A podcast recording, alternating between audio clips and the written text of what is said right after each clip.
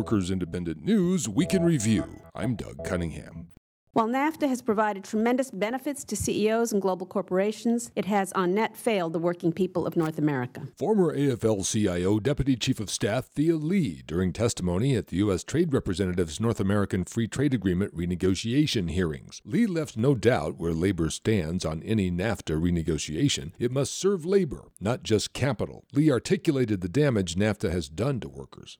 NAFTA has increased trade flows, but it has also increased the U.S. trade deficit, accelerated the outsourcing of good jobs, depressed wages, weakened worker power, undermined democratic decision making, and destabilized communities.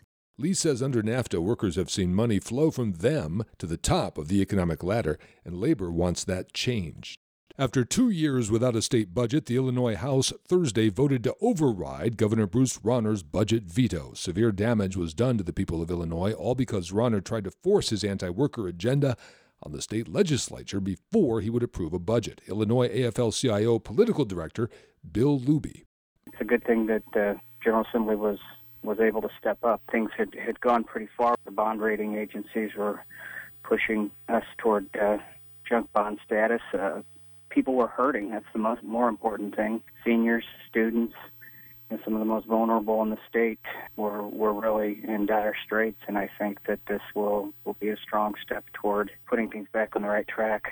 The Farm Labor Organizing Committee says North Carolina's Farm Bill S 615 is a shameful abuse of power that takes aim at our union in a blatant attempt to stop farm workers from achieving union agreements that include wage increases, job security, benefits, and improved working conditions. End quote. FLOC says North Carolina politicians, who are also growers, are trying to use their legislative power to stop workers on the politicians' own farms from organizing for better wages and working conditions. FLOC's Justin Flores says the ability to organize unions is the best chance farm workers have of improving their wages and working conditions. We're talking about people doing backbreaking work for long hours, working 50, 60, 70 hours during the harvest uh, during the harvest season out in that hot sun each week. They certainly should have a wage high enough so that they don't need charity. Healthcare activists in Oregon are not only fighting to defeat Trump care, they have their eyes on a much bigger prize universal single payer health care for their state. Wes Brain hosts the Brain Labor Report on KSKQ in Ashland, Oregon. Brain is active in the Healthcare for All Oregon coalition of approximately 120 groups, including labor unions. We're going to be voting in 2020. We're going to need 2020 vision. We're doing the education now for a statewide vote in 2020